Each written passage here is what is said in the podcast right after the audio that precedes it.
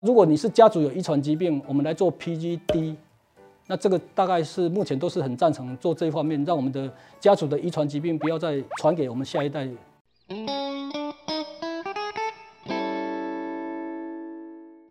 三分钟医学堂，让你更健康。我是彰基生殖医学中心主任吴信宏医师。今天要跟大家谈的是胚胎着床前遗传检测。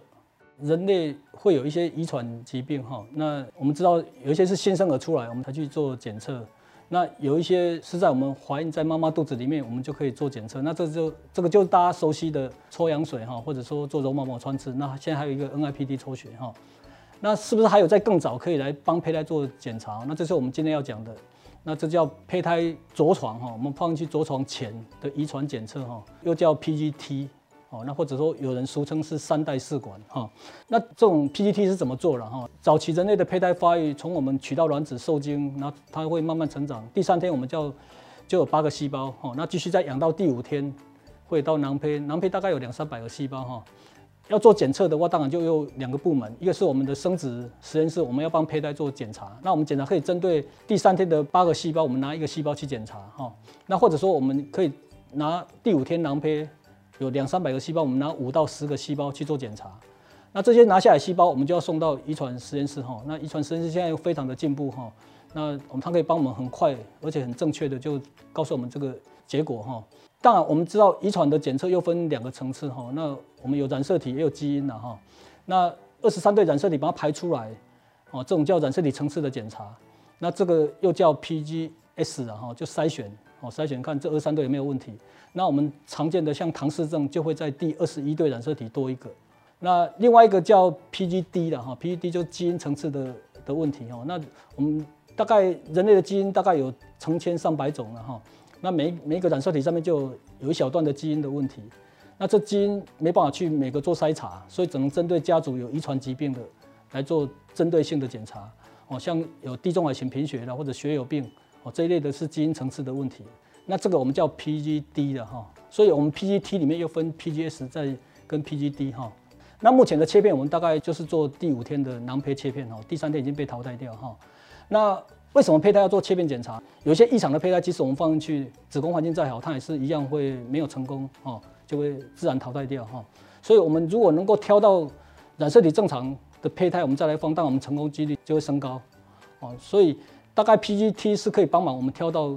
染色体正常的胚胎，那不过因为我们做这个挑选的动作，也会让我们的胚胎数量越来越少，可用胚胎就比较少。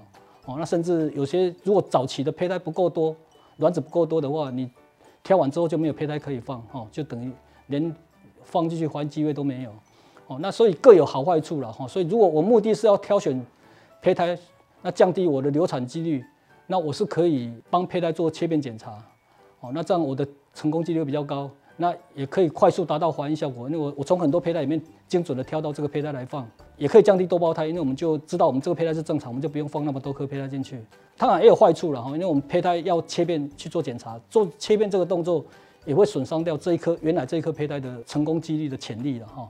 那同时要花钱，我们每一颗检查都要一万多块的费用哈。如果你拿五颗去检查，就要乘以五倍的费用这样哈。那另外一个很重要就是代表性也不够了啊，因为我们胚胎有两三百个细胞，只拿五到十个细胞检查，这个代表性不够，也会少掉我们可用的胚胎哈。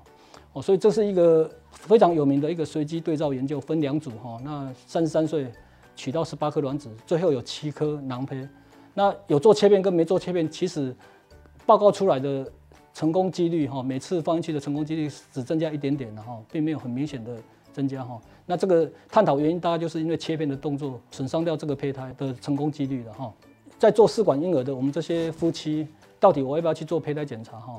如果你有很多胚胎，呃，经济条件也还可以，那我要从很多胚胎里面去挑出染色体正常的胚胎，我优先来放，那这个当然就可以做胚胎检查，那这个可以帮忙我们快速达到怀孕的效果。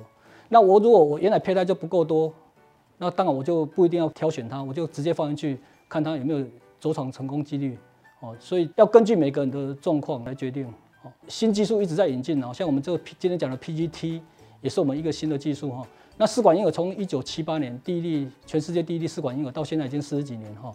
那其实中间有很多的新技术的引进，那不过也有很多新技术是被后来被淘汰掉，哈。那 PGT 目前是还在我们很活跃的在使用当中，不过刚讲过也有有好有坏哈，所以到底要不要使用它？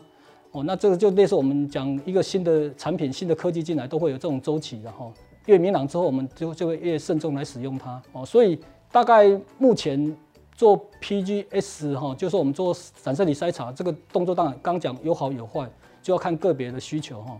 那如果你是家族有遗传疾病，我们来做 PGD，那这个大概是目前都是很赞成做这一方面，让我们的家族的遗传疾病不要再传给我们下一代。所以 PGD 还是建议可以使用了哈。所以我们面对新的技术，其实我们是应该要了解它，然后去接纳它。不过我们要使用它也要非常的慎重哈。如果有任何胚胎检测的这些相关问题，欢迎到张基生殖医学中心来咨询。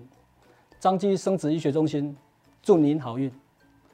不孕症大小事这本书都有，欢迎读完这本书之后，一起迎接新生命的到来。祝你好运。三分钟医学堂，让你更健康。欢迎按赞、订阅、开启小铃铛。张基也有 Podcast，欢迎大家收听。我是生殖医学中心主任吴信宏医师，我们下次见，拜拜。